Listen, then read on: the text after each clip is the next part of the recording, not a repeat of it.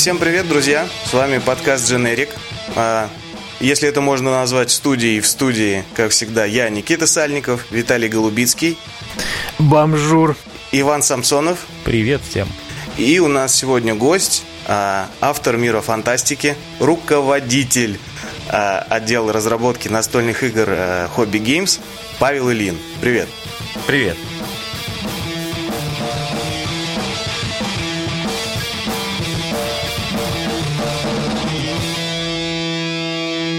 Все, теперь с официальной частью покончено, можно более-менее нормально говорить.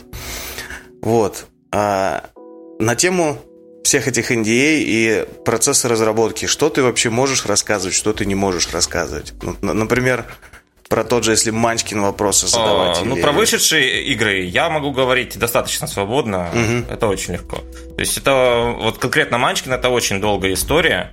Э, насколько помню, работа над игрой началась в 2000, 2017 году. Вот. Э, тогда Дмитрий Мальдон э, сделал первый прототип, над которым работал мой коллега Петр. Петр Тюленин. Угу. Вот. Он изначально был посвящен русским сказкам. Там были э, богатыри, э, очень было много отсылок к советским фильмам внезапно.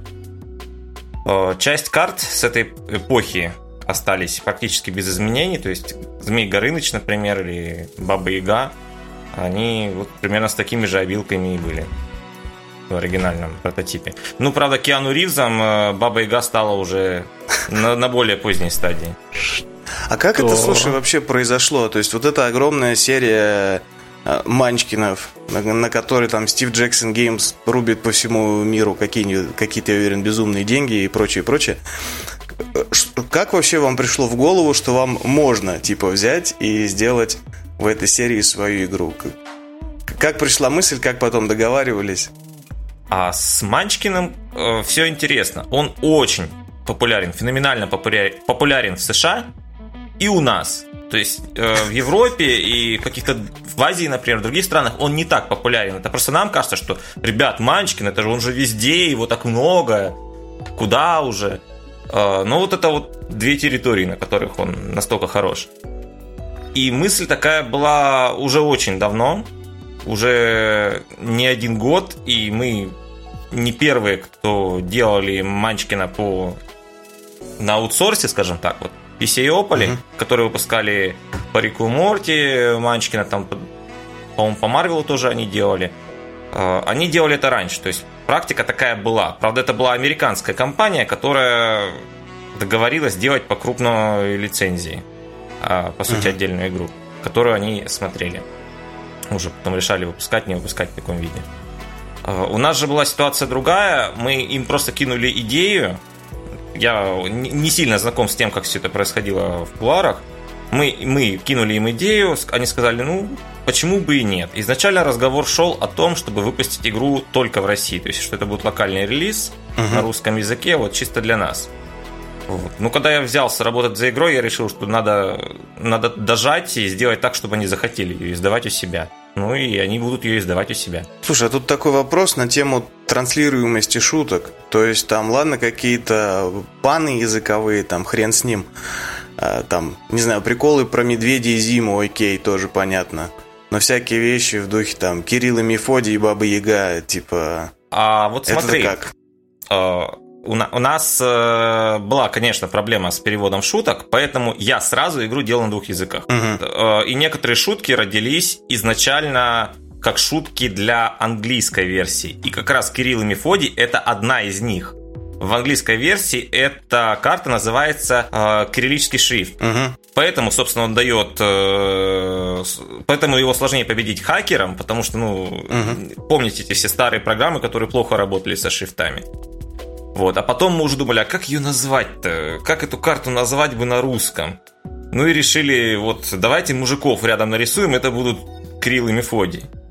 Вот. Ну, Дулин нарисовал мужиков, и а, что они типа как окулисты показывают вот на вот эти вот буквы, которые мы видим, когда зрение проверяем. Я смотрю на это и говорю, ребят, здесь нужен рок-ебол. Но оставили в итоге этот Шиба НМК вот это, да? Ну вот я и говорю, это да. релизная уже версия, да? Это релизная. Слушай, такой скользкий вопрос. Ты как бывалый настольщик, сам как к Манчкину относишься? Ну, был период, когда я его активно играл, но это была вот заря моего увлечения. Ну. Просто есть э, две большие разницы. Делать игры и играть в игры. И не всегда тебе приходится заниматься игрой, естественно, которую ты прям очень-очень любишь. Но я так скажу, работа над русским Манчкиным была самая интересная задача, которую мне сталкивался. Угу. То есть механикой занимался Дмитрий, который э, очень любит Манчкин, который разбирается во всей серии, переводит ее уже не первый год и не первые пять лет, насколько помню.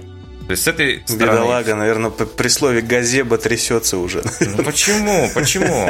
Есть много людей, которым Манчкин нравится. То есть моя задача была вот э, эту механику по возможности оригинальную. Там действительно много хороших, э, интересных ходок, например, русская рулетка или способности классов очень, очень интересные. Я считаю, вполне, вполне сбалансированные на фоне многих наборов Манчкина. Вот, на фоне того же, например, Манчкин Фу, который, в котором, по-моему, какой-то из классов мне вот я, я уже давно играл просто, но я помню, что один из классов мне там сильно не понравился. Да и в оригинальном Манчкине, например, «Войны» угу. сильно слабее волшебников и клириков. Ну да, там был такой тоже. Ну, игра не совсем вот, про баланс, конечно. Вот поэтому у нас э, два имени на коробке стоят наших, то есть мы занимались э, разными вещами, и каждый свои. То есть мне пришлось немного, немного залазить в механику, Первое, это когда меня попросили придумать что-то новое, вот тогда появились времена года. Э, и второе, когда уже после отзыва от Steve Jackson Games, они сказали, ну, ребят, надо бы перебалансить несколько карт. И тут уже mm-hmm. пришлось раскидывать циферки немного по-другому. Плюс им не понравилось там буквально 2-3 карты, и их пришлось заменить на другие. Или, или чуть-чуть поменять э, изначальный текст. Э, интересный момент. Э, они поняли примерно все, ну или, по крайней мере, не стали комментировать все вот эти шутки, какие-то отсылки, русские пословицы, но на карте э, «Готовь сани летом» они почему-то сдулись. Почему, говорит, зачем? Зачем это все? Почему вот э, тебе нужно шмотку скидывать вот сейчас, а не, а потом? Сейчас же там другой сезон. Пришлось объяснять что это вот у нас такая поговорка. Так принято в России готовиться заранее. Ну, то есть не, не все получилось так прям бесшовно адаптировать, как там типа черный воронок, Кейджи а, Бёрдс, вот это вот. Ну, согласен, что не все, но у, у них есть, во-первых, специально для них сделанные шутки. То есть, например, угу. потусневшая звезда это Витас там из э, очень известного мема именно на Западе. Uh-huh. И некоторые другие заголовки тоже содержат игру слов, либо юмор в картинке. Тут понятное дело, что все карты э, смешные, понятные по, по обе стороны океана, они не будут. Но мы очень постарались, чтобы игра была смешная для всех. Я считаю, что мы это добились. Практически продал уже мне просто эту коробку с Манчкиным. А, слушай, а ладно вот... Теперь... Так, так. Теперь осталось, чтобы ты меня еще научил в него играть. Ну, это очень легко, в принципе, ты просто берешь э, 2-3 пива, коробку Манькина, выпиваешь пиво, вытряхиваешь его на стол, и потом что-то начинает происходить. Без пива не работает. Ну ладно. Ты приезжай с пивом. Окей. У меня Манчин есть. Ладно, короче, все эти большие денежные франшизы типа Манчкина. А вот мне что интересно, как происходит у вас в студии работа с новыми авторами, там, может быть, молодыми и так далее. Вот приходит весь такой э, инди-чувак и говорит, ребята, я тут игру разработал, дайте покажу. Что с ним дальше происходит? Как вы с ним работаете? А,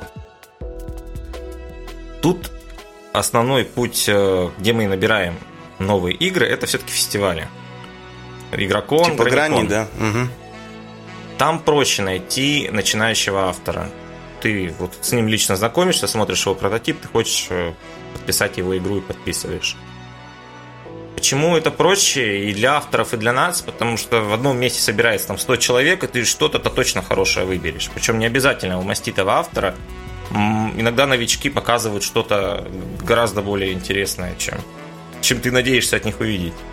А второй канал, у нас есть почта New Game Hobby World.ru, на нее можно скидывать предложения об издании новых игр.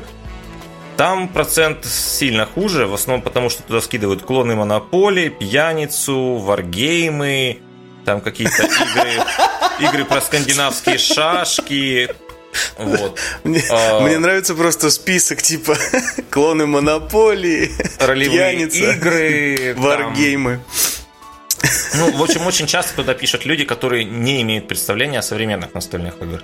И оформляют угу. они свои игры соответствующие. Иногда получается что-то очень смешное, иногда грустное. Я думал, сейчас будет это, типа, что туда пишут, говорит, типа, клоны Монополии и Wargaming, я думал, ты скажешь. Wargaming? Ребят, ну, пожалуйста, World of Tanks, еще что-нибудь. Статистика не очень э, хорошая, потому что вот за все то время, пока я эту почту просматривал, вот я лично из этих прототипов э, подписал только одну игру. Это было совсем недавно. Это детская игра, что, кстати, очень хорошо, то что детские игры нам часто присылают какие-то ну, очень скучные, либо вот завязаны на какие-то очень простые механики вроде memory или там сбор сетов. Угу. Вот, а тут оригинальный а вот проект. Такой Еще вопрос. и очень красиво оформленный. Э, насчет прототипов, как бы, а то есть прототип имеется в виду уже прям, ну, условно готовая коробка с игрой, с полиграфией, или, или пойдет ли что-то от руки нарисованное, но типа с душой? Если бы у нас была статья именно текстом, я бы скинул ссылку на mm-hmm. замечательное э, руководство о том, как делать прототипы, которые мои коллеги по издательству, по другим издательствам составили.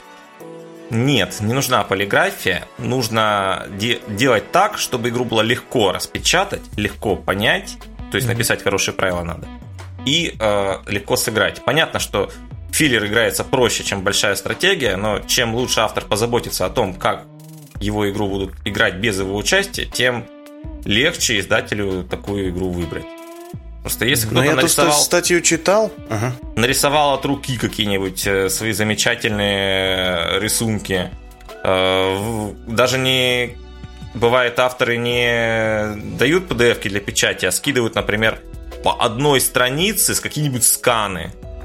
Ну, просто, знаешь, вот или ты там телефоном сфотаешь, вот, типа, вот, игра. Ну, как в это играть? Угу. Вот. вот.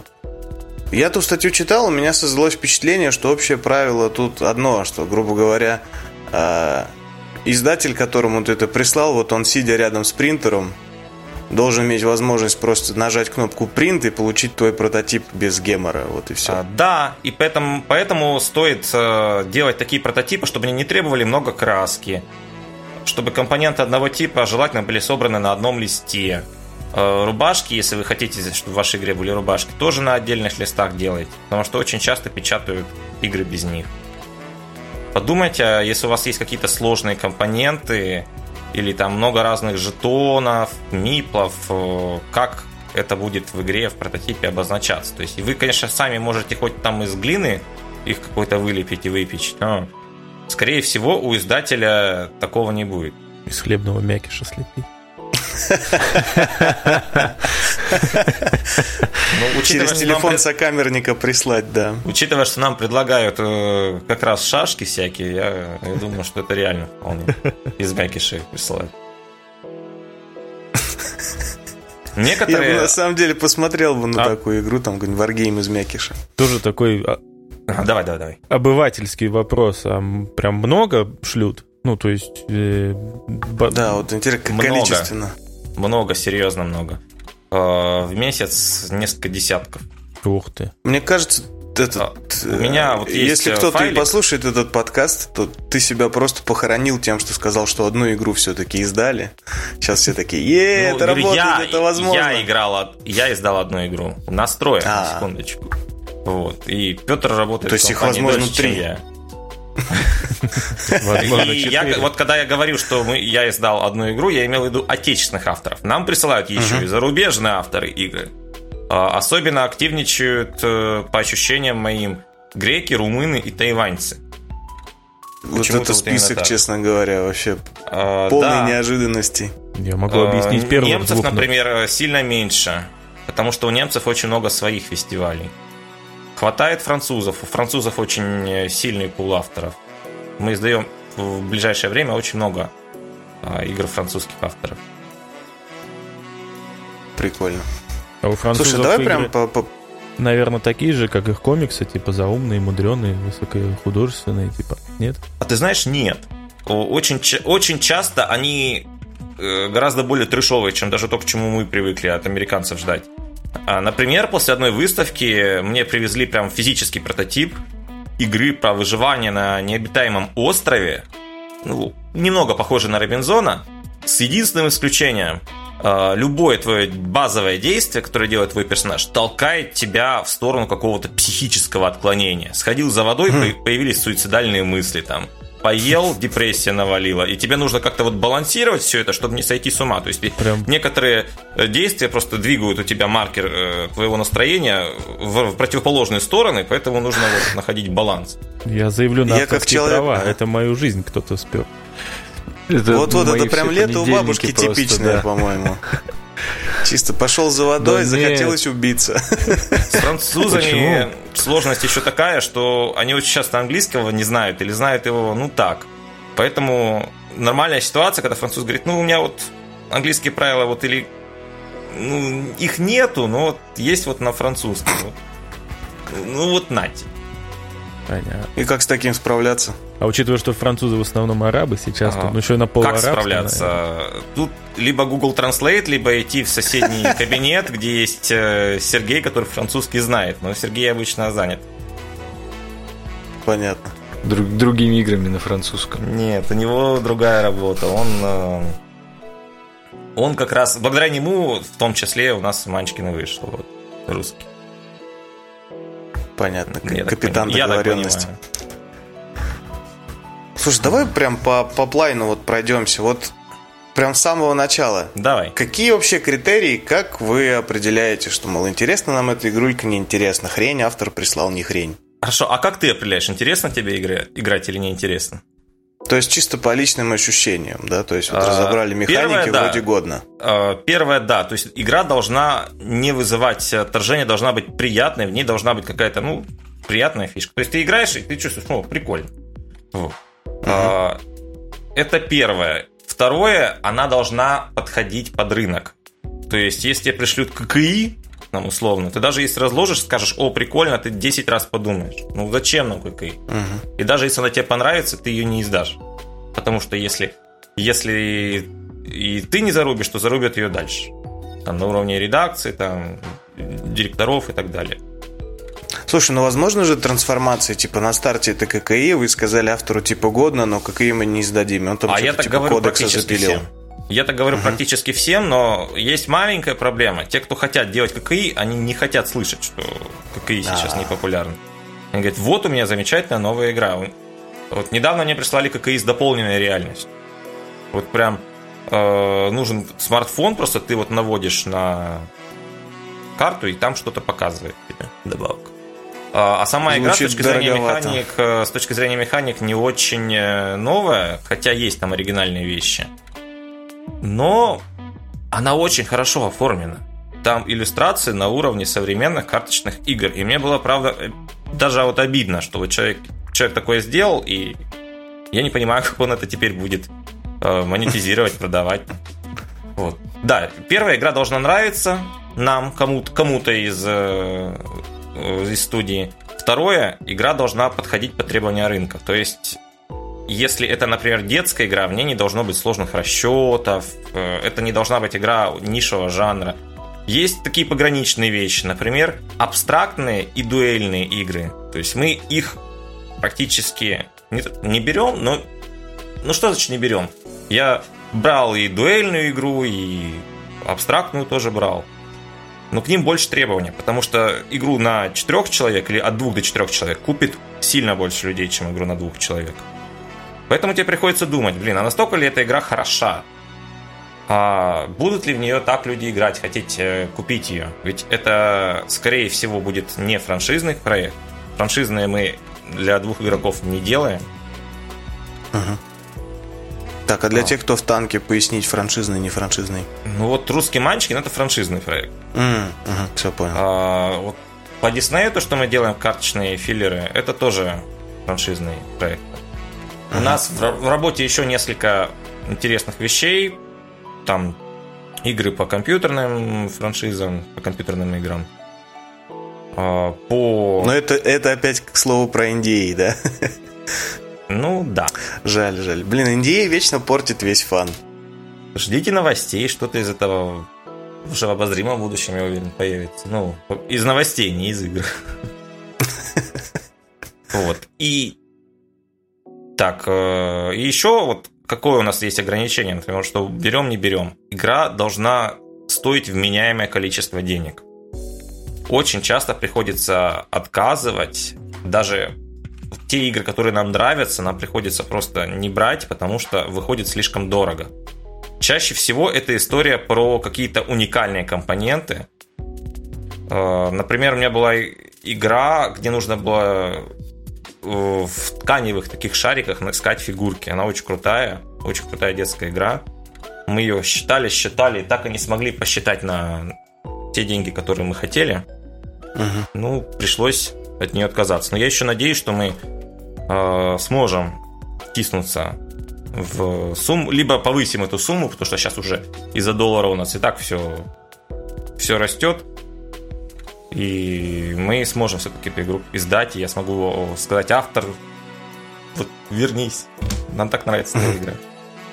А, а что с миниатюрками, если автор вот прям настаивает, хочет, что миниатюрки? Ему скорее предложат их заменить на картонки или что? А, смотри, вот если миниатюрки, как правило, это уже большая игра. Ну, Midcore Plus называют. Угу. Вот представь себе, что тебе с улицы вот э, ну, человек, понятно. едва знакомый, просит одолжить ему большую сумму денег. Ну что ну, ты да, ему, скорее всего, скажешь? Тысячу раз по четыре тысячи, да. Ну вот, да, примерно так же. Очень трудно, очень рискованно взять и издать сразу очень большой проект у незнакомого человека. Чаще всего мы выпускаем игры с миниатюрами, но, как правило, это игры уже известных нам авторов, которые у нас, у нас что-то издали, либо в другом издательстве что-то издали, которые понимают, как делаются игры, которые делают их хорошо, и мы даже можем им заказать какой-то проект с миниатюрами, чтобы они его сделали. Но вот э, когда мне пишут а мне очень часто пишут э, с большими какими-то играми. Популярная тема это вот сделать настольных Disciples или настольных героев. Вот там mm, с миниатюрами или Настольные без. герои. А, кстати, можно Виталий, ниша на рынке открыта. Если коротко, то э, миниатюры это дорого, это нужно думать, насколько игра хорошая, и решаться на то, чтобы и решиться на то, чтобы ее издать, будет нелегко. Но мы рассматриваем игры с миниатюрами, мы делаем игры с миниатюрами, у нас э, уже налажен контакт э, с фирмами, которые их отливают. Мне показывали э, колпачки для детской игры, которую мы хотим выпустить. Там детская игра должна быть с монстриками, которые друг на друга прыгают. Мы в итоге отказались от пластиковая фигура к ней, скорее всего, там будет э, очень, очень красивый картон. Но сами вот эти пластиковые фигурки были очень классные, похожие, знаете, на детские формочки такие. Ну, там, mm-hmm. там монстрики с глазками были, с э, улыбающиеся всякие там, смешно скалящиеся. То есть мы можем напечатать почти что угодно. Вопрос в том, сколько это будет стоить и оправдано ли это. То есть это миниатюры это вопрос экономики. Если нам пришлют какой-то откровенный хит, почему бы не издать миниатюрами? Ну, то есть для автора с улицы ключевым типа моментом остается то, что игра должна быть и дешевой тоже в идеале. Да, что типа я бомбический рекомен... карточный филлер прям это путь к успеху. Я бы рекомендовал начинающим авторам делать простые игры сначала. Потому что в простых играх, делая простые игры, проще научиться, собственно, делать игры. Вот из э, новых, относительно новых авторов, у нас вот есть Евгений, мы э, у него будем сдавать Roll and Write игру. Угу. Она уже активно рисуется. Думали, что осенью издадим, но сейчас, видимо, уже в следующем году в связи с эпидемией, со всеми этими историями. Вот. До того, как подхватить эту игру, я видел три или четыре итерации там другой игры его, в которой нам нравился концепт. Это была игра про князей, где они вот, где они вот живут, умирают и передают друг другу княжество после смерти. Ну, это прикольная идея. Но сама игра не работала. Ни в одном варианте, ни в другом, ни в третьем и так далее. Ну вот Евгений не отчаялся, он просто бросил ее. Да, так можно делать. Не пилить каменный цветок, вот, а начинать что-то новое. И сделал крутую игру, которую вот мы сыграли, и нам она сразу понравилась. Мы а ее меня выпускаем. Такой вопрос, я, может, что-то не так понял. То есть я правильно понимаю, что условно у нас в России с настольными играми, ну, типа почти как с комиксами обстоит ситуация. То есть есть условно там компании, которые могут их издавать, а есть еще тысяча, там, сотни тысяч авторов, которые их там у себя дома пилят. То есть нет как бы такого, что, ну, есть какая-то компания, условно, там, компания А, у которой есть с десяток авторов, которые только и сидят и занимаются тем, что делают настольные игры, она их издает. Ну, то есть как по аналогии с, там, не знаю, компьютерными играми, может быть. Или... У нас очень... Э, конечно, у нас не так много издателей. Да это, в принципе, для всего мира верно, что авторов всегда будет сильно больше, чем издателей. Mm-hmm.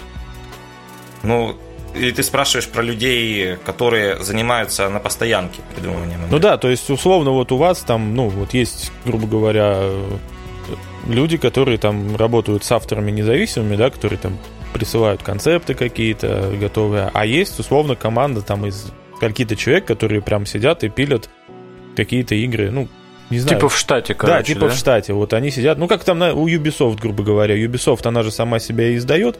И есть там Ubisoft Montreal, Ubisoft еще кто-то. Они делают под брендом Ubisoft э, компьютерные Говно. Игры. Ну, да, разной степени качества. То есть вот такого нету или все-таки существует что-то такое? Есть два момента. Первый, э, мы иногда, если сильно нужно, можем взять и сделать игру. Если там под какой-нибудь фильм или еще что-то, и вот, например, мне очень нравится Алладин Петра, который он тогда сделал к, вып- к выпуску диснейского фильма. А. И второй момент это авторы, которые живут разработкой настольных игр. Это не команды, это, как правило, одиночки. Как Они... я понял, на всю Россию это один такой одиночка? Нет, нет. Нет? Их более одного? Ну, я близко знаю вот троих как минимум. И то есть у них именно разработка игр это основной заработок, да, да. они этим прям живут. Я просто люди, думал, что этим плюс-минус только Герман Тихомиров так может. Нет, причем Герман не входит в число этих троих. Да, даже так. Ну, Может быть, я, я знаю настолько хорошо, что... То есть Герман напрягся, у него есть конкуренты. Что значит? Ну, я думаю, что таких человек у нас в стране ну, не больше, чем полтора десятка ну, может быть, два. Тут еще... Ну, просто, а, да, тут даже это звучит сферы, много. Тут еще есть сферы такие, что которые в настольном сообществе как-то вот обходятся вниманием. Есть бизнес-игры, например. Люди, которые uh-huh. проводят э, какие-то штуки там на движке мафии и чего-то такого. У них очень часто оригинальные механики, какие-то оригинальные вещи. Иногда они присылают что-то нам, ну, как правило, это не издавабельно, потому что автора в коробку не положишь, и значительная часть удовольствия от этой игры держится на его харизме. А, если считать таких людей, то там уже не 10 человек будет, а тысяча. 10 тысяч по стране. Ну, это уже куда-то в кажется... область, скорее, каких-то тренингов инфобизнеса, что-то а такого. Почему? А почему? В каждом, почему инфобизнес? В каждом это закутке есть человек, который проводит денежный поток какой-нибудь. Ну вот, да. Например. Я сейчас говорю не о денежном потоке, а об оригинальных играх. То есть что-то пограничное между настольными играми и живыми квестами. Угу. Такого много. И даже в этом есть э, что-то хорошее и оригинальное для нашей сферы. Просто мы настойщики привыкли уже, что вот, вот эти все такие мероприятия, они вот на каких-то очень простых базовых механиках, что не только там лишь бы посмеяться. Нет, там игры бывают очень разные. Бывает вот с уклоном, а, да, с уклоном в юмор, с уклоном в экономику, и не только денежный поток есть. У меня было несколько довольно содержательных бесед с людьми, которые такие игры пытались вывести на рынок. Но тут сложность в том, что если вот игра стоит на полке магазина, она должна вот как-то привлекать внимание сама по себе. Если она слишком похожа на э, там мафию, сопротивление или там какого-нибудь секретного Гитлера, то ей будет трудно. Секретный Гитлер это такая игра? Да, да. А я же вам рассказывал. Иван, а ты будешь запикивать снова Гитлера? Почему? Запрещенная в России, да? Настольная игра. Нет, просто меня удивило, что я думал, это типа по аналогии с какой-нибудь просто там, ну, Просто Гитлер. Ну, это аналогия, я думал, просто условно, типа, что Гитлер это такая условность, а оказывается это... Короче, это на самом деле это когда ты среди пьяных друзей сидишь, и вы все пытаетесь сдержаться и не кинуть Зигу. Кто сдается первым, тот, тот и был тайным Гитлером, он проигрывает. какая ну, кстати, вы сидите просто две недели в комнате, у кого первого усики вырастут, проиграл. Я бы тогда не играл в эту игру.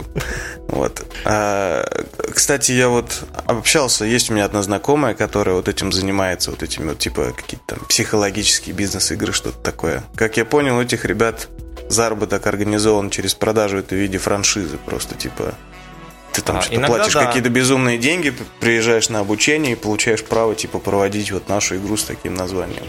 Не, как, далеко как не так. каждый раз э, обычно делается так. Человек, который с опытом каких-то таких вот активностей, то есть это может быть ведущий мафии, либо тех же самых квестов, берет просто и делает свою штуку. Uh-huh. И, и ездит с, ним, с ней сам по разным компаниям, дает рекламу. И очень часто он нормально зарабатывает при этом.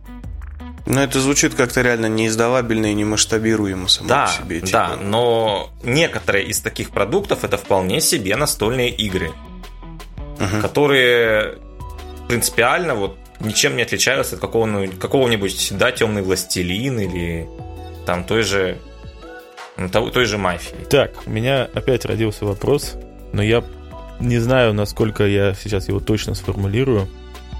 Хорошее начало. Прям, да, ну у прям, меня проблема с формулировкой. Блять, обнадеживает. Своих прям. мыслей вы должны это знать. Вот. А, сейчас попробую издалека зайти. А как понять, ну, прошу простить за такой вот простой язык, как понять, что в игру будет интересно играть? Объясню на примере. А, давным-давно мы с друзьями скинулись, купили... А, Блять, ты обещал задать вопрос, Иван, ты задал вопрос. Я пытаюсь объяснить, что я пытаюсь. Может, я сформулировал неправильно, а человек поймет меня. Что вы докопались? Мы с друзьями скинулись, купили э, Игру престолов настольную, такая, которая с картами, фишками, там, вот этими, да, там. Не, не буду, не знаю, как она правильно точно Хорошая называется. игра. Да, она хорошая игра, но мы в один момент, проведя несколько партий с разными людьми, да, э, поняли, что а, если человек, скажем так, не в теме и не сильно заинтересован, то это реально превращается, да, в передвигание тупо вот фишечек по этой карте, как бы, и интереса как такового от игры с такими людьми. Ну, это очень сильно зависит от людей, я понимаю, но тут как бы еще есть фактор, что, может, и игра его не интересует.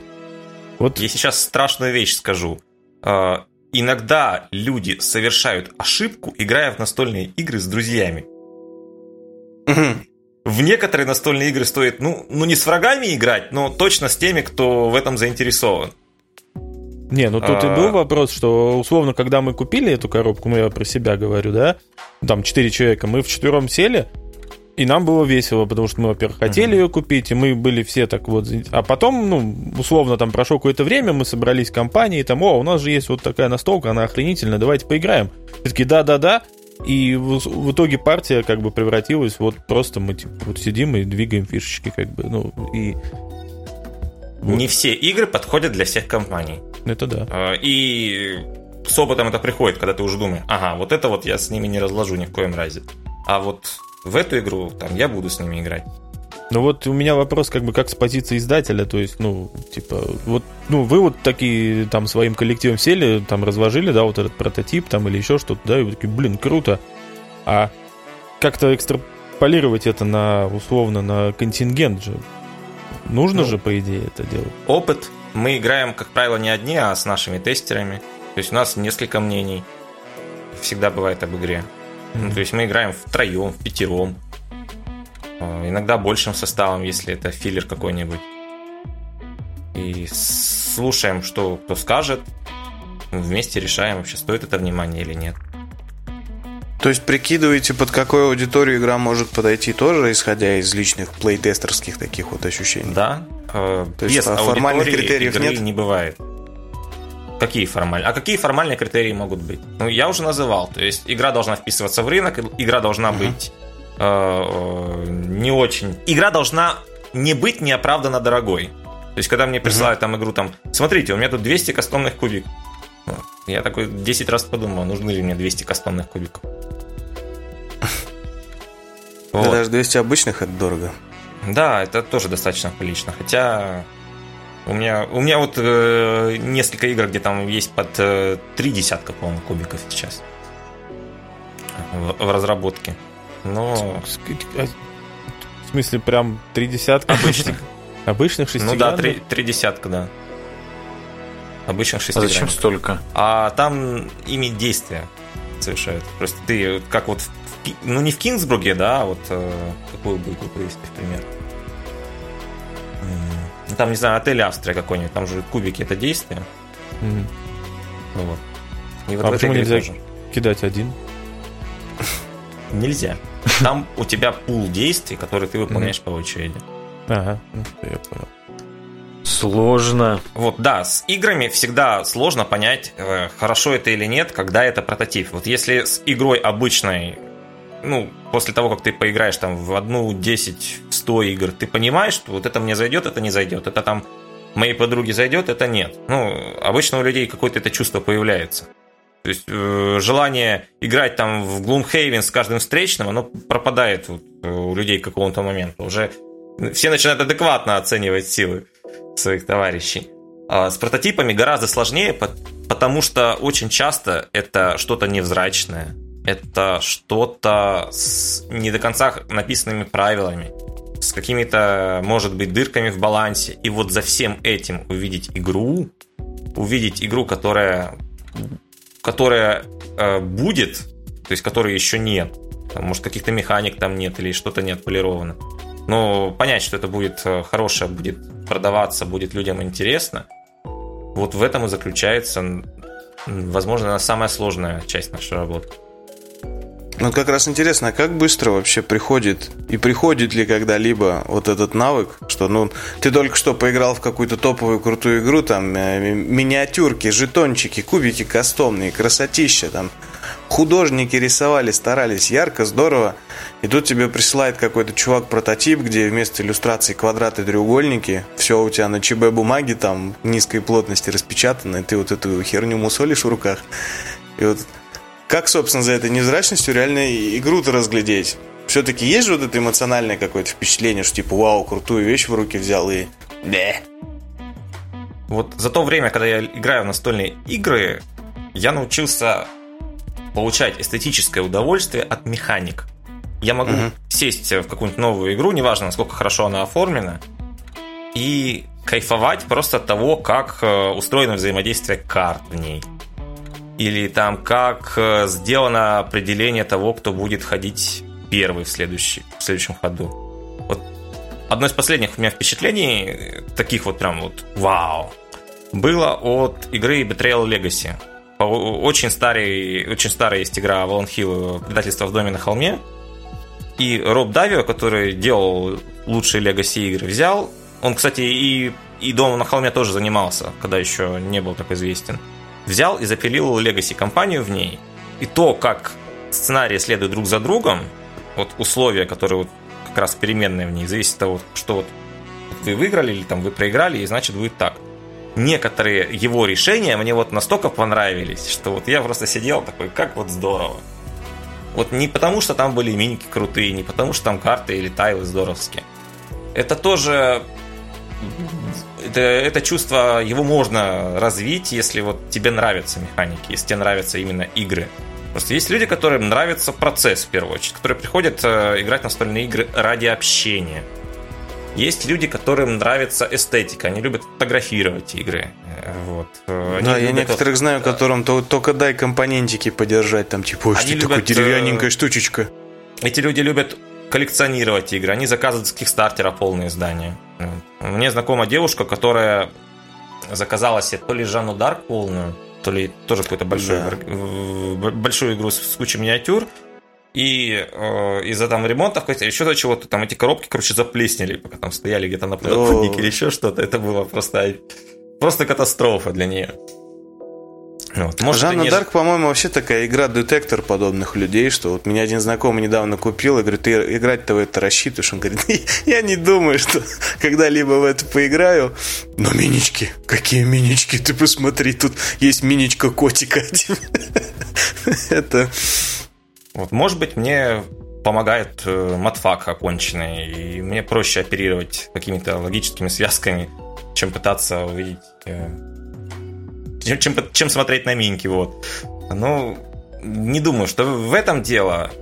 Мне просто нравятся механики. У меня самая любимая игра это Race for the Galaxy. Mm. Я в нее на Board Game Arena наиграл 3,5 тысячи партий, и мне она не надоела до сих пор. Господи, 3,5 тысячи партий. Я, я не знал, что столько партий вообще во вселенной существует хоть во что-то. Это сколько во, вре- это... по, во вре- по времени? Ну, партия где-то 8 минут длится. А, ну, ну ладно, я, я все еще какие-то космические все равно цифры получаются. Так, с 2012 -го года. По партия 8 минут, это, наверное, уже когда бывало и в нее катают, что там прям это... Ну, это игра с большим порогом входа. Ну, это да, да, там так... Да, это до 10-минутной партии быстро там не, э, не научишься, это... Это нужно я получасовых чувствую, сыграть несколько, конечно. Я чувствую, нам к этому выпуску нужно будет текстовый глоссарий предложить, чтобы как бы Хотя да бы... ладно, все не так сложно, не парься. В смысле, я вот вы сейчас говорите, я не знаю, что, что это за игра, о чем она, почему она, где, кто и как. Не, ну это, это, это игра, в частности, есть везде. На карточном движке с механикой фаз, как в Пуэрто-Рико. То есть ее изначально делали как карточный Пуэрто-Рико. И, Тебе кстати, стало тут... проще. Нет, в том-то я и говорю, поэтому надо будет Вот и все. И не нарывайся тогда. Глоссарий, чтобы все понимали.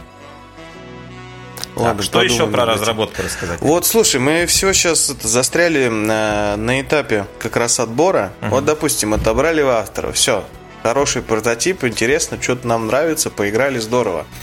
Что дальше происходит?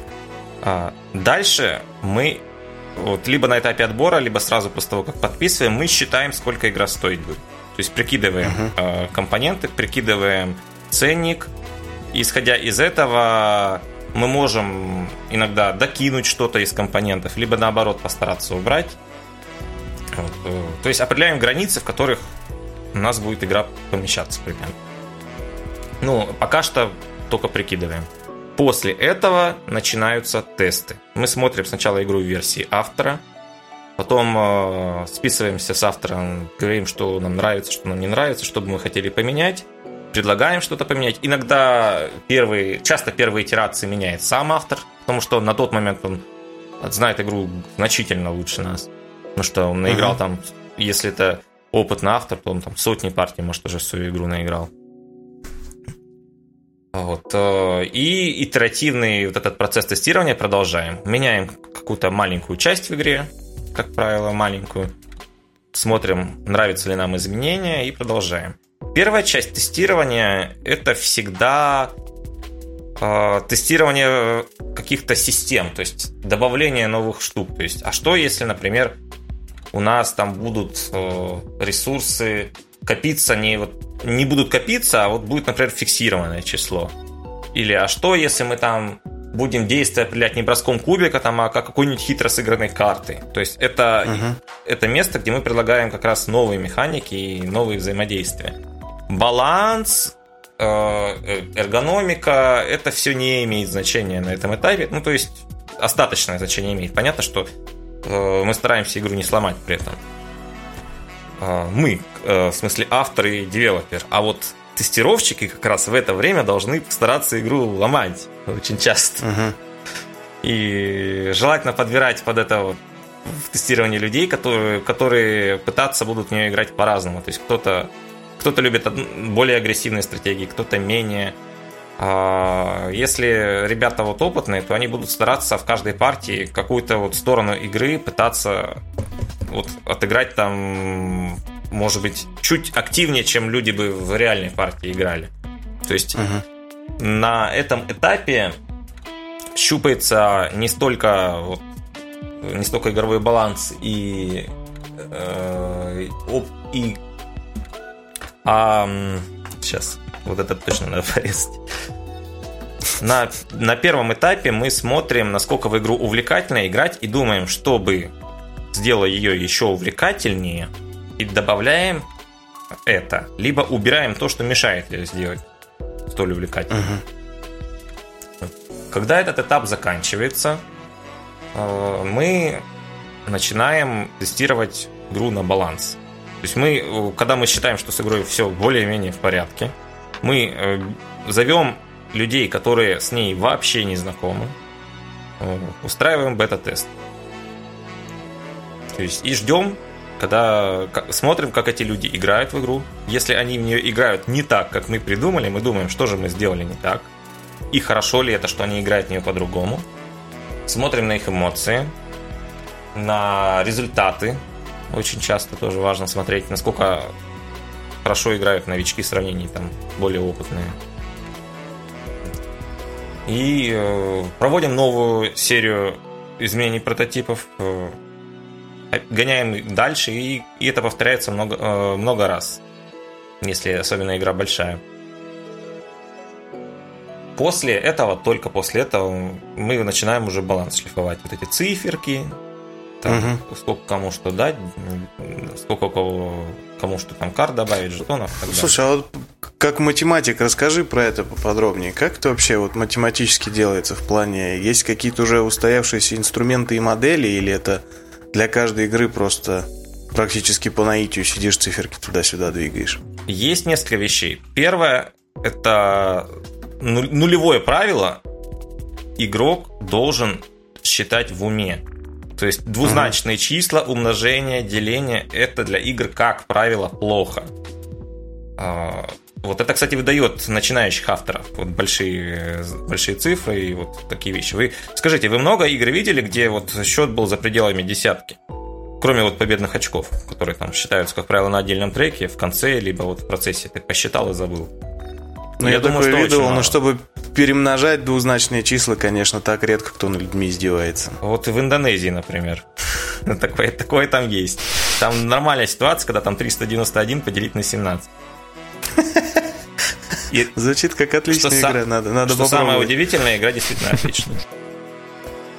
А, ну ладно, это было э, отступление. Да, калькуляторы в коробку игроку кладут, надеюсь. Должно 23. быть просто играть в игру по возможности. Ему должен, у него должна быть возможность посчитать в уме ну, хотя бы какие-то базовые вещи. Вот. И желательно спланировать тоже на ход там вперед. Чтобы ему не пришлось там на бумажке расчеты вести.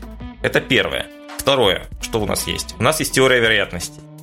Uh-huh. То есть ты должен четко понимать, там, что такое мотожидание, э, какие-то обывательские представления о дисперсии иметь, что у нас э, карт, например, вот колонизаторов возьмем. Все, все играли в колонизаторов или хотя бы знают о них. Я, кстати, к своему студу так и не пощупал. Я, ну вот. я к вот это как раз щупал. Там вот перед игроками, несмотря на то, что это семейка, стоит как раз та самая задача на то, чтобы была хорошая там мотожидание, хорошая для них дисперсия и так далее. А, то есть ты, когда ставишь поселение, ты хочешь, чтобы тебе чаще, чаще доставались ресурсы, верно? Угу. Верно. Как ты будешь это делать? Скорее всего, ты будешь стараться э, поставить их на шестерку и восьмерку, потому что они падают чаще. Особенно если это те ресурсы, которых тебе не хватает. А, это вот э, мотожидание. Ну, я, я говорю, опять же, в обывательских каких-то вещах.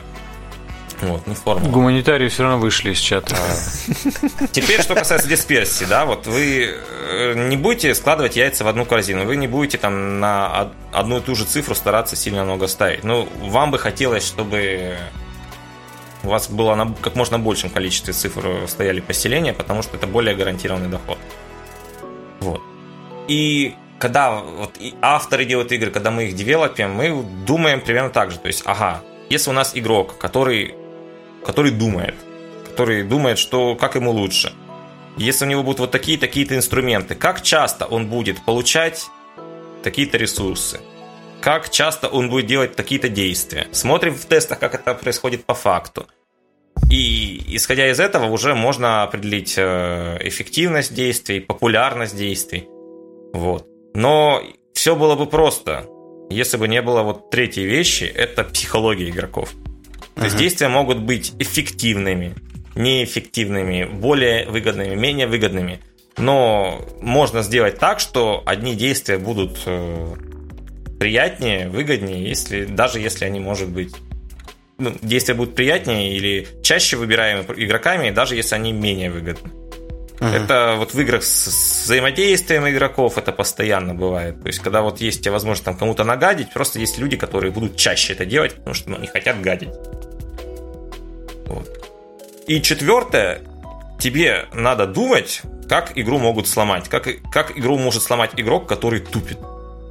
Ну, вот, uh-huh. Игрок, который действует не оптимально, плохо, э, ошибается или там намеренно-ненамеренно подставляет кого-то. Тебе надо думать, как твоя игра будет э, реагировать на такие ситуации. То есть некоторые игры, особенно на аукционы, например, они очень быстро ломаются от единственного игрока, который вот не соображает, что делает. Ну, если аукционом это еще простительно, потому что там сам жанр такой.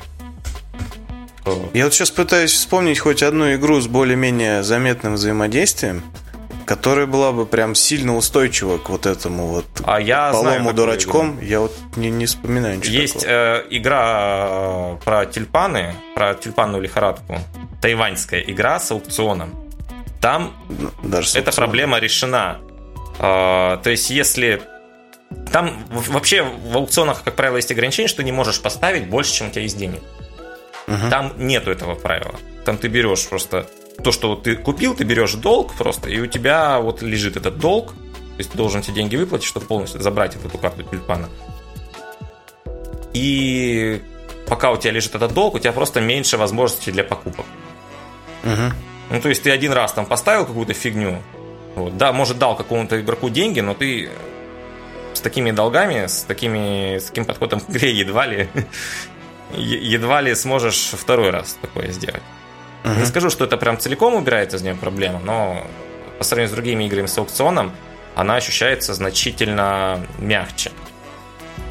То есть в любой игре, практически в любой игре можно эту проблему как-то вот, ну и не, не полностью убрать, но стараться стараться, чтобы сделать так, чтобы она в глаза не бросала. А бывало такое, что, допустим, вот, э, ну, прошли переговоры там, допустим, с автором, ну и Начали вы вот игру балансить, тестить, и вот ну не балансится она, сволочь, и все.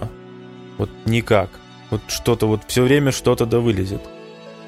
В смысле не балансит? Ну, я имею в виду, что вот вы что-то вы пилите, пилите, пилите, пилите. А, ну, в смысле, вот, что игра не получается? Да, и вот ну, ни, никак она не хочет допиливаться. Вот, ну, вот. А, бывали случаи, просто в таких случаях э, игра отписывается автору обратно. А, То есть аванс выплачивается ему. Угу. То есть на каких-то каких-то условиях, э, ну, то есть аванс, как правило, выплачивается, когда игра подписывается. Вот. Mm-hmm. Потом, если мы решаем, что так, так э, все хватит уже, и мы по каким-то причинам игру не сможем выпустить, то просто берем и ну, то есть это отказываемся от игры. Бывает такая это, ситуация. Это не частая ага. ситуация. Я очень мало таких случаев помню. Но они были. Я сейчас понял, что мы забыли один из самых важных, вкусненьких вопросов. А что действительно по деньгам для автора? Как, какие есть стандартные там авансы, гонорары, если они есть? И как вообще ну, как раз вопросы выплаты именно автору чисто за авторство обстоят? Авансом идет роялти, может, правило, небольшая, да. А, и она идет в счет роялти будущего. Роялти у нас варьируется в индустрии где-то от 2 до 10% процентов от оптовой цены. Но угу. 2,10 это крайний случай, обычно вот ближе к, серединке. То есть 5-7. У нас вот, ну, да, да, Или даже, даже, даже чуть-чуть, даже чуть-чуть меньше. Вот. Э, ну, ну, такое я всякое видел. Я видел, по-моему, все вот это на этой шкале. Угу. у нас бывают игры, понятно, в соавторстве, тогда авторы делят роялти, либо же вот откуда вот, вот вообще вот верхняя часть шкалы, да?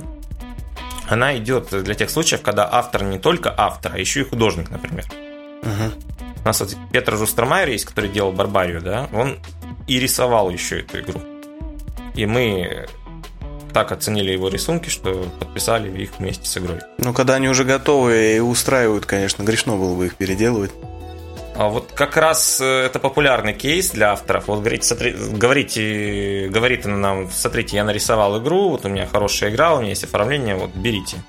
А мы, а мы не хотим, потому что оформление все-таки не настолько хорошее, как думает э, человек, нарисовавший это. Либо мы хотим, например, менять сеттинг, или мы хотим еще там над игрой работать, переделывать.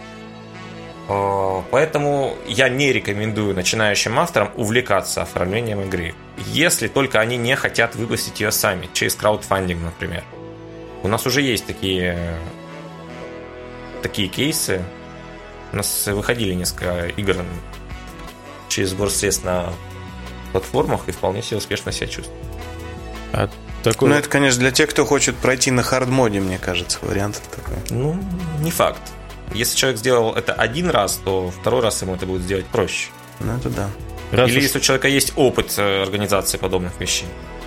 Раз уж мы про деньги и прочее, как бы, а как определяется тираж? Ну, то есть есть какой-то стандарт, типа вот мы делаем новую игру и выпускаем ее с тиражом условно там 100 коробок.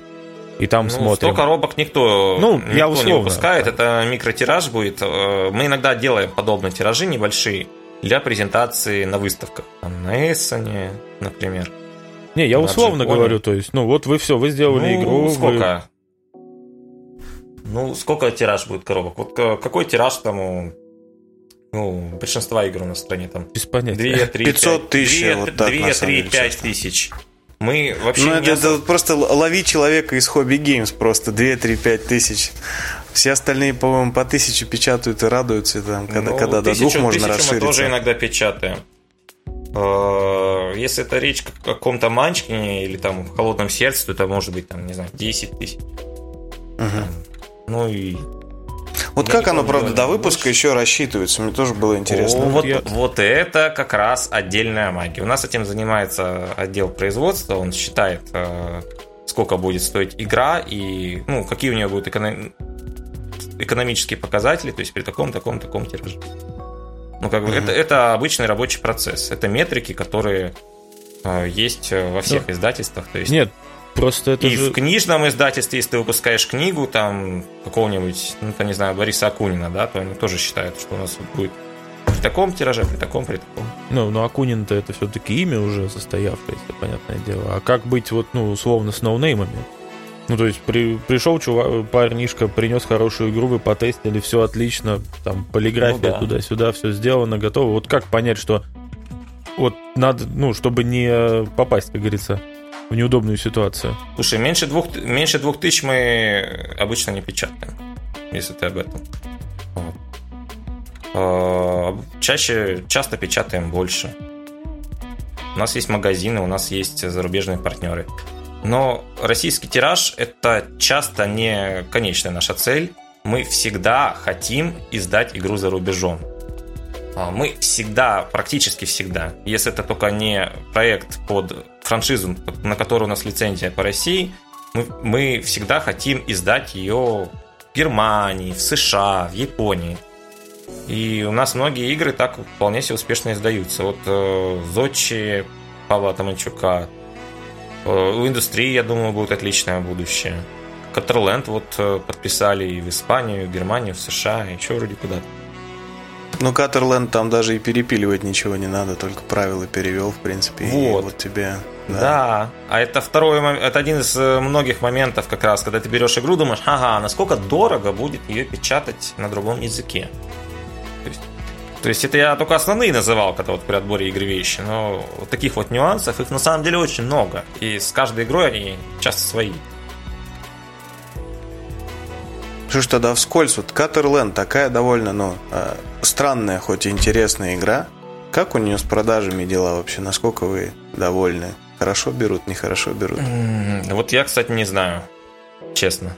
Я просто всем, кому показывал, всем понравилось, но при этом многие до игры такое было отношение, что типа, ну, хрен ну, знает, ну, я бы не рискнул, наверное, не взял бы. Есть предубеждение у некоторых людей, что резать это вот плохо, что это вот... Один даже комментатор говорил, что мы экологию убиваем этим.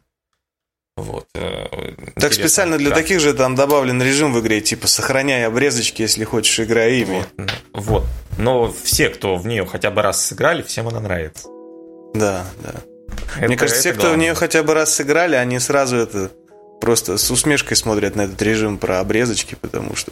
Ну, обрезочки в жопу экологию. Больше, больше скорее для успокоения. Тут основной режим, конечно, это где надо карты резать. В этом значительная часть удовольствия от игры, что у тебя на каждом этапе хода у тебя прям очень много значимых решений. Ты, каждое движение ножницами – это решение. Это очень круто. Это игра с редкой механикой I cut you choose. Э, в прямом смысле cut, в прямом смысле choose. Слушай, ну вот окей, ладно, вы рассчитали тираж, вы там прогнали все тестирование и прочее.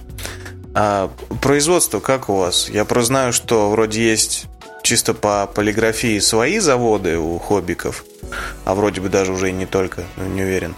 А если нужно что-то аутсорсить, как вообще тут идет расчет сроков денег, или это не к тебе вопросы? Типа, ну хотим мы миньки, нам же нужно в Китае где-то заказать миньки, правильно? Да, это долго, это несколько месяцев. И, как, и представьте себе, если вам первые миньки не понравятся, вы говорите вот заново, пожалуйста, можно другие. Это еще несколько месяцев. По-другому нельзя. Сложности какие, а? И любые компоненты, отличные от карт и жетонов и, может быть, стандартных кубиков, это всегда задача, которую нужно решать. Она решаема, но она требует времени, ресурсов, и поэтому, я уже говорил, игры со сложными компонентами, к ним э, планка требований выше. То есть они должны быть прям хорошие. Это верно не только для нашего издательства, я думаю, все, все, кто занимается изданием игр, по похожей схеме работают. То есть ты к проекту, который требует от тебя больших усилий, больших вложений, будешь относиться серьезнее. А на своих мощностях вы что можете производить? Карты, картон? Карты, жетоны, угу. что коробки можем, правила. Вот, есть... Ну, короче, все, что э, плоское и с краской, все можете. Ну, то, что печатается, да. Угу. Еще можем, я так понимаю, найти некоторые... Ну, там ширмы тоже можем делать. Угу. Я не помню только, что, что можем здесь достать из э, стандартных компонентов. Вот. По- по-моему, есть такой нюанс, что какие-то базовые деревянные компоненты, вроде дисков или миплов стандартных, их тоже можно угу. достаточно просто достать. Сложности начинаются. Да их можно когда... да, даже обычному человеку где-нибудь на Али заказать, по большому счету, такие компоненты. Ну, то, есть, я то думаю... что на Али это немного другая история, когда тебе нужен тираж промышленный. Да нет, просто про то, что если это даже в розницу продают, и думаю, оптовую поставку, там это вопрос просто получасовых переговоров, наверное. А я правильно понял, что ну, в России несколько издательств? Я просто ну, не в теме настолок практически абсолютно. Ну, я абсолютно не знаю. То есть, ну, есть... Короче, их несколько, но мы разговариваем с представителем самого крупного. Ну вот, что вот. Скла... Склони голову. Я, я могу немножко вниз уйти, чтобы смотреть снизу вверх. Вот. Вопрос, собственно... Да, у нас в стране много издательств. Ну, то есть, я говорю, я абсолютно очень далек от мира настольных игр. То есть, для меня настольные игры вот ограничиваются Манчкином, Magic the Gathering и шахматами, условно там. Ну, и Ники... Ты что, в дурака не ну, играл? Что Ты сам про Игру Престолов заливал ну, Игру Престолов, что. окей. Ну, я имею в виду, что и... Ну, он, я крайне узок в этом плане. Вот. А есть... Это, кстати, феномен у нас страны, э, что Игра Престолов ужас Аркама — это одни из новичковых игр. Ну, то есть, что это игры, с которыми очень часто знакомятся люди вот прямо на старте хобби. Вот не, ну, у нас так получилось. Там просто это же было как раз... В... Для меня это был период, когда всем нравилась «Игра престолов», и многие, собственно, люди, с которыми я это покупал, они прям фанатели от нее, и, собственно, я такой, ну окей, давай купим «Игра престолов», типа. Вот, вопрос-то у меня был в другом. Соответственно, как бы... А как бы есть какая-то конкуренция между издательствами? То есть, ну, вы там бьетесь за авторов, я не знаю, там было такое, что к тебе пришел ну, условно, там человек принес игру, ты такой, не, фигня, он ушел к другим, они издали и поперло. Ну, как бы, да, знаешь, типичная постоянно. история. Это, это обычный процесс. А, за Катерленд у нас, да, была конкуренция. За, не, за некоторые другие игры тоже бывает. А, зависит от ситуации. То есть, если это выставка, то конкуренция часто встречается. Иногда за один и тот же проект хочет там 7 издателей бороться. И, автору, и автор выбирает, с кем он хочет сотрудничать. Вот. Если, если, допустим, автор уже издательству знаком, то часто он просто присылает в личку, либо там чуть ли не в соцсетях, говорит, вот у меня игра, или говорит, давайте приеду. И у авторов игр, которых мы уже издавали, мы по понятным причинам смотрим все проекты. То есть, если мы один раз сотрудничали с человеком, нам понравилось, то, конечно же, будем и дальше с ним сотрудничать. И поэтому многие авторы часто издаются у одного издателя. Это и в Германии, кстати, обычное дело. И мы так потихоньку подошли, по-моему, к последнему этапу вот этого всего производственного процесса, который для меня самый темный относительно настолок. Продвижение и маркетинг. Я просто вот если выходит какой-то фильм или какая-то игра, там сразу видно, как выглядит маркетинг и э, реклама. А в случае с настолками как-то так оно прям то ли очень мелко в целом, то ли просто по каким-то местам узкопрофильным распихано, что, короче, вот выходит новая игра неизвестного автора. Как, как происходит продвижение? Э, что вы делаете, чтобы ее купили вообще, чтобы про нее узнали? Это уже не совсем моя работа. Я вот знаю uh-huh. только вот по знаю только вот как вот другие отделы этим занимаются. То есть, собственно, отдел маркетинга этим у нас занимается. Внезапно. Внезапно, да. Неправильно, меняйте, что-то менять надо. Баженов, кстати, как, как, как обещал, прорекламил Cosmic Encounter или Вот, не знаю, слушай эту историю. Я, я его канал не смотрю. Он просто еще до того, как наконец выпустили Космик, он же говорил, типа, я прям буду продвигать всеми силами, только выпустите по зязя. А что-то выпустили вроде бы, а не слышно. Неужели Женя наврал? Может, еще ролик себе не вышел. спросишь. Может быть, может быть. Тоже человек занятой, может сыграть некогда, наконец, на русском. Куда занятой? Российские фильмы-то почти перестали выходить. Да он еще старый не разгреб. Бэклог у человека огромный, я думаю. С одними елками пока разберешься. В смысле, российские фильмы перестали уже. выходить? По-моему, каждую неделю что-то выходит. Не надо тут. И кто это смотрит? Ну, как минимум, Евгений, Евгений как минимум смотрит. А знаешь, это, типа, он человек, который вот всю индустрию держит, потому что ради одного хотя бы зрителя, ну, мы должны это сделать, понимаешь? Вот это вот. Если хоть один человек посмотрит и что-то изменится в его жизни, значит, все не зря. Ведь для этого уже и нужно искусство. Мне кажется, эта цепочка так и работает. Ты снимаешь достаточно хреновый фильм, чтобы на него сходил Женя. Вот. И благодаря Жене уже про твой фильм узнает миллионы человек. Слушай, раз мы отвлеклись, я могу сказать, что я лично знаю нескольких человек, которые за деньги ходили в кино на многие уничтоженные Евгением фильмы, поэтому ходят на эти фильмы. Ну вот, работает. За деньги, в смысле, ну, они в смысле, отдали? Они купили билеты, пошли в кинотеатр, сидели, смотрели в экран, там, знаешь, вот это вот все. Ну, понятно. В экран даже? Ну, ясно. Неожиданно. Ну все, поболтали, давайте дальше да. гости вопросами трепать. Да. Интервьюеры мы или нет, в конце концов? Ой. Я хочу бюджеты, как у Дудя, вашу мать. Тогда тебе это... Мне вот что интересно, это Тебе нужно про и деньги вопросы задавать и про Путина тогда. Дрочь?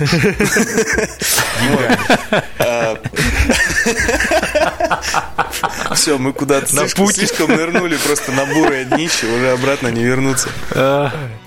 Слушай, скажи, не задалбывает вот в целом настолки? Типа на работе настолки, хобби настолки, там, в чате с людьми про настолки. На подкасте про настолки. Даже здесь, Я суки, уже... не могли спросить там про, про что-нибудь. Футбол там по выходным играю. Нет, никто не спросит. Я сам удивляюсь, но настольные игры мне до сих пор не надоели. Я сажусь играть, я кайфую. Э, кайфую от самых разных игр, начиная там от филлеров, заканчивая варгеймами, там, GMT-шными. Варха... Warhammer, да. Нет? Че Warhammer? Ну, Warhammer Wargame. Я говорю, Warhammer не, не... Нет, я сейчас не про Wargame с миньками, а. я про фи- фишечные. А, я понял. Угу. Или блочные. Я там. вообще ничего не знаю. Вот. Ну, если говорить о работе, то понятно, как у любого человека бывает э, такое, что вот устаешь там. Например, когда вот заполняешь там экселевскую таблицу там с кучей-кучей характеристик игры, там, которые ты там хочешь забалансить, и потом выдыхаешь, такой думаешь, сейчас бы чаю попить. Пьешь чай, и дальше с новым энтузиазмом продолжаешь это делать. Непростой чай, видимо. С лимоном. Вкусный. С лимоном. Молочный улун. Да. То есть не, не вот. происходит такого, что ты весь день сидишь, там что-то пилишь, балансишь на столку, потом как раз под конец рабочего дня э, попил чайку, и, и тебе пишут куда-нибудь там в телегу, типа, приходи поиграть в настолку. Ты такой, бля, нет. Я такой, да, да, давай. Вот, то есть, это же а, какой-то просто того, безграничный энтузиазм. Играем. Я иногда угу. ну, прихожу, прихожу в офис, сейчас, конечно, пандемия, сейчас уже это несколько сложнее. Вот, но мы часто и на вечером оставались э, поиграть, и, и в выходные играли. Я завидую. У нас, у нас удобный стол для игр. Я сижу и завидую. Вот, мы Мне э, с кажется, тестерами иногда, вот когда закончится работа. Э, рабочий день, там у нас тоже мы берем, садимся, чем-то можем разложить. С тестерами Господи, еще страшнее. Тестеры, типа. наверное, прокляты просто. Да, Они да, такие да. весь день ну, это вообще заблуждение, что играть. мы на работе прям играем в игры вовсю. Вот, э, на самом деле это, это не так. Почему-то люди думают, что разработка игр это вот когда ты берешь и все время играешь. На самом деле нет. Ты большую часть времени вот ковыряешься в каких-то файлах, PDF-ках, там, думаешь, куда что вставить. Слушай, мне чем что, больше, тем сильнее кажется, что это какой-то, знаешь, типа э, умерший, но родивший перед этим другой миф, миф, что, типа, мне кажется, только уже разработчики игр только и говорят, что, типа, кажется, есть миф, что люди думают, что разработчики целыми днями играют. Я просто... Может, это круг общения специфический. Я ни одного человека уже давно не слышал, который, о, они там целыми днями Нет, играют. мне говорили. Еще недавно, да? буквально там две недели назад последний раз говорили. Миф живой. Особенно среди угу. людей, которые мало знакомы с настолками. Вот. Привет, Иван. Слушай, ну те же тестеры, они же буквально очень много играют, пусть и со специфичным да. mindset ом, подходя к игре, но все же. И не каждый человек сможет играть в еще не готовую игру, там, несколько десятков, там, сотню, две сотни партий, так, чтобы при этом не перегореть. Вот. Но наши ребята замечательные, они могут. Еще советы дают хорошие в процессе. Лавки-чмавки.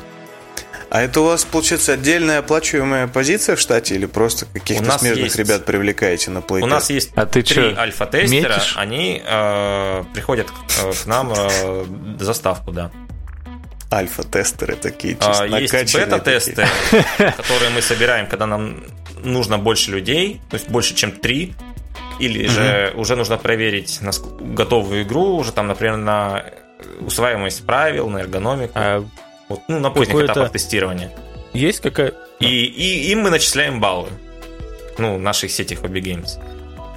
А есть какая-то, ну, я вот натыкался в интернете, опять же, на всякие объявления, типа там курсы тестировщиков ПО, да, ну, это вот связано. А условно, типа, для того, чтобы тестировать, ну, именно вот стать альфа-тестером э, настольной игры, Нужно что-то, какие-то специфические знания или просто, типа, дикое желание и хорошо работающая голова?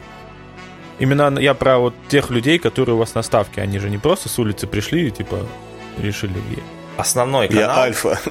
Основной канал — это игромастеры, вот, с игротек наш, и, ну, и тусовка вокруг них. Вот. Гораздо проще вот выбирать кого-то из них. Они, как правило, играют в игры, разбираются в играх, любят игры, и им в кайф сам процесс.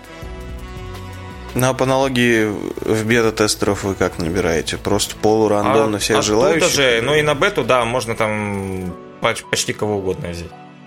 Uh-huh. И желательно, чем более разнообразный состав, там по интересам, по полу, по возрастам, тем, тем будет лучше бета-тест. Просто есть же некоторые настолки, которые прям, ну, не сказать, что в бывалых настольщиков таргетированы. И вот ну как, да, как, очень как, как на тест такой игры набирать людей?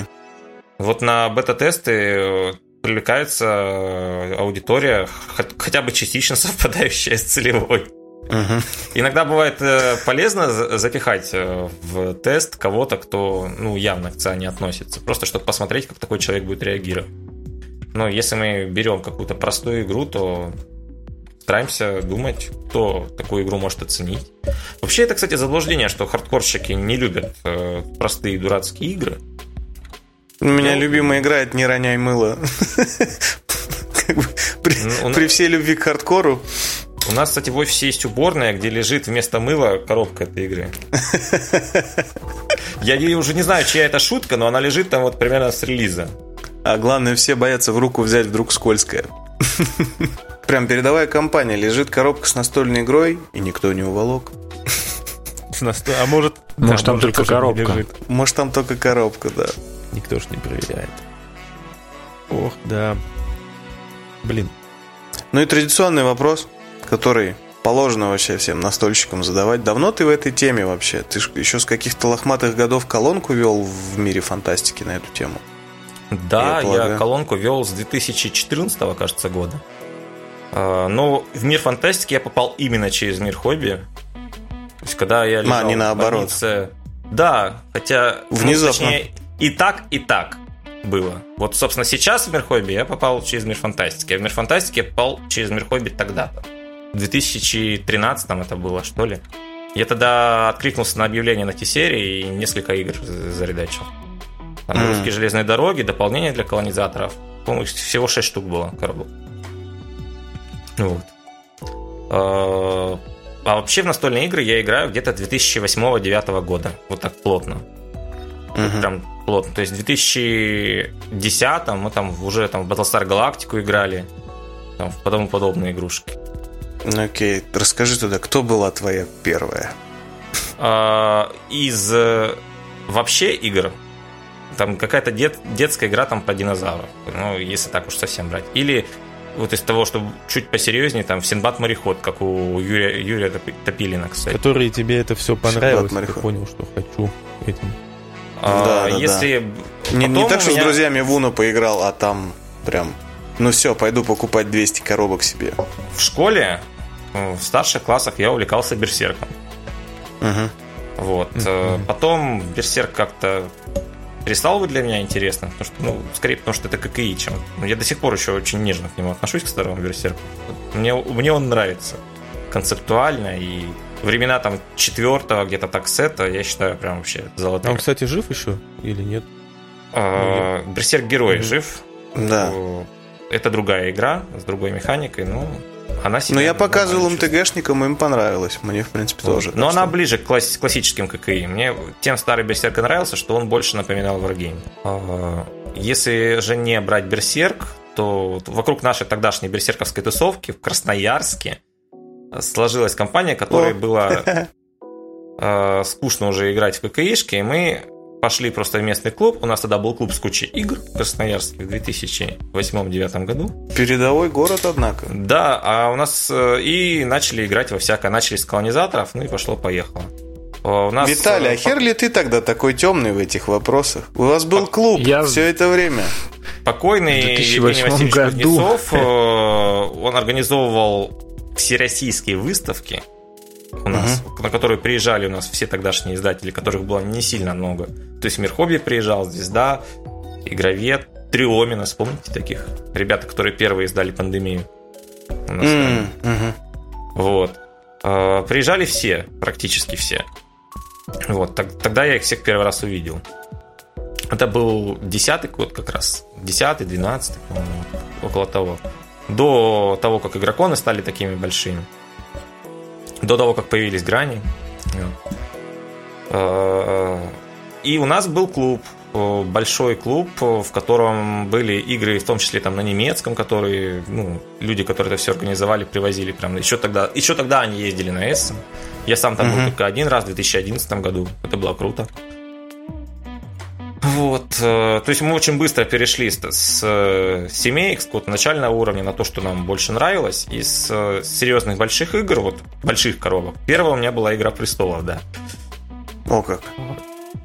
Первое еще издание. Это было до того, как я прочитал книжку, до выхода сериала. Вот, когда сериал вышел, я прочитал все на тот момент вышедшие книги. Значит, это было...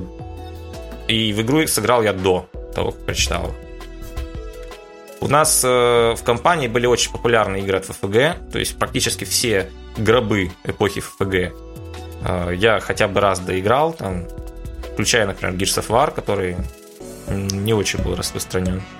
Uh-huh. А вот уже когда в Москву переехал, я начал, наоборот, играть активно в Евро. Вот. Упоминание Gears of War навело меня Че? на вопрос, который я хотел задать, но не хотел нашего гостя перебивать. По поводу франшизных игр. Э, как бы... То есть, условно к вам приходит Дисней и говорит, чуваки, сделайте мне игру. Или это как-то все-таки иначе ну, происходит? Обычно мы Э, просим кого-то, давайте мы сделаем игру по, по вашей франшизе. Вот. С Disney я не помню, какая ситуация была. На тот момент, когда я пришел в компанию, у нас уже не первый год был заключен договор. Собственно, то уже сама идея, что мы издаем игры по Звездным войнам, она подразумевает то, что у нас есть этот договор. Иначе мы не смогли локализовывать. С Disney э, работать одновременно и просто, потому что у них есть уже налаженная схема, как это делать. И сложно, потому что они очень много отбраковывают. Ну, то есть э, ну, из интересных э, случаев, вот я уже это повторял много раз, в игре по в игре Бэнк Звездные войны мне один из менеджеров не разрешал использовать световой меч. Мне пришлось убеждать его, что в игре по Звездным войнам должен быть световой меч. Это даже странно. Безумие какое-то. Вот. Ну, я убедил, если, если нет меча, то ради чего это? Согласен. Ну, а это же, наверное, действительно форменный ад согласований, когда игра по двойной франшизе, когда тебе надо и там, грубо говоря... Если локализация... Бэнк Звездные это... войны, Флакс Звездные войны там. Ну, со стороны итальянцев, которые держат лицензию Бенга, у меня не было каких-то значимых прав. То есть им... Ну, в самой игре, на самом деле, не то чтобы много изменений, я добавил туда всего одну механику. То есть у нас, у нас изначально была вообще идея сделать вот просто э, нарисовать новый бэнк. Это, как это сделано было. По-моему, я вот изучил как раз вот все франшизные бэнки. Был бэнк по ходячим мертвецам, по, по Heroes of the Storm. Но самый Ничего классный оказался по Halo. Вот в нем механика изменилась сильно. Это был дезматч, то есть там игроки воскрешались uh-huh. после смерти. Вот. вот. Мы решили э, так сильно ничего не менять и сделать классику, но я добавил немного компенсирующую рандом механику, когда вот у тебя становится мало жизней, у тебя у некоторых карт включается усиленный обил. То есть распекал их по картам. Вот. Э, они работают, ну, где-то десятка, десяток-полтора раза за игру они включаются, дают тебе приятные плюшки что ты за человек такой? Жил я, не тужил, позвал тебя на подкаст, и все, теперь мне за, за полтора часа мне успели продать, блядь, русского Мачкина и Бэнк Звездные войны. Чисто. Неплохо. Возможно. Я очень надеюсь, что и другие игры я тебе потом тоже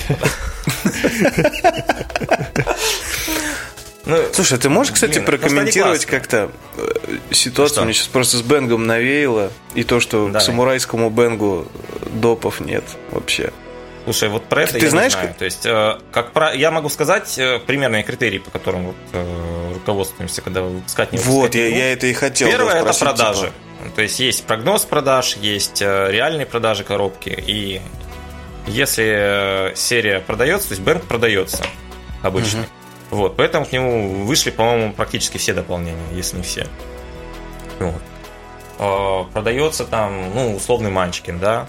Хотя, например, уже дополнения к Манчкину продаются, ну, хуже, чем база коробки. Это тоже можно понять. Но все еще, все еще хорошо.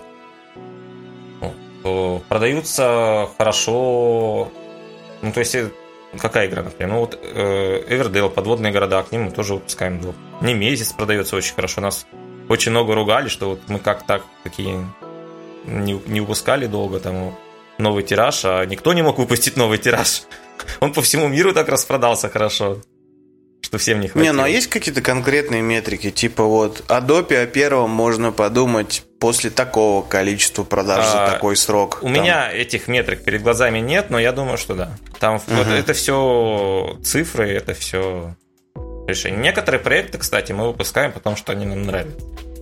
Угу. Вот, а не потому, что это экономическая правда. Но ты не можешь таких проектов выпустить сильно много.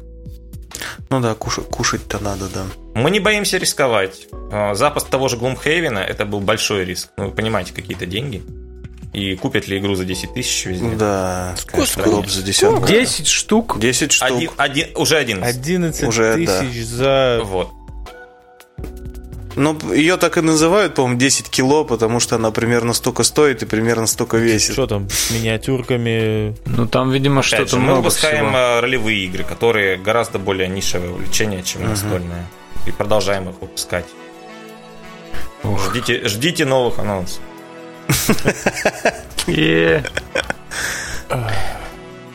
Никита, покупай вот эту игру за 10 миллионов рублей. Ага, Приезжай ага. в Москву. И мне, и мне ее к вам еще в Москву везти как-то. Это мне надо еще Конечно. курьера к ней каждый раз докупать. Виталику доставку делай. Хорошо вы придумали. О. А мне Виталику потом не отсосать бесплатно в догонку, чтобы было совсем хорошо. Это вы сами решите уже. No homo. После игры. Тебя в твоем Питере не касается. Кто проиграет? Ну да. Че? Ну, я думаю, ну. можно дальше уже вопросы из пальца не высасывать. Или у вас еще что-то осталось не насосанное? Да, у меня вопросов нет. Тогда Иван ныряет монтаж, э, Виталий ныряет в бутылку, я тоже куда-нибудь нырну. Спасибо нашему гостю. Спасибо тебе большое, что пришел, Павел. Было было да, интересно. было очень интересно, спасибо. Все. И вам спасибо, ребят. И спасибо всем, кто было это слушал. Всем пока.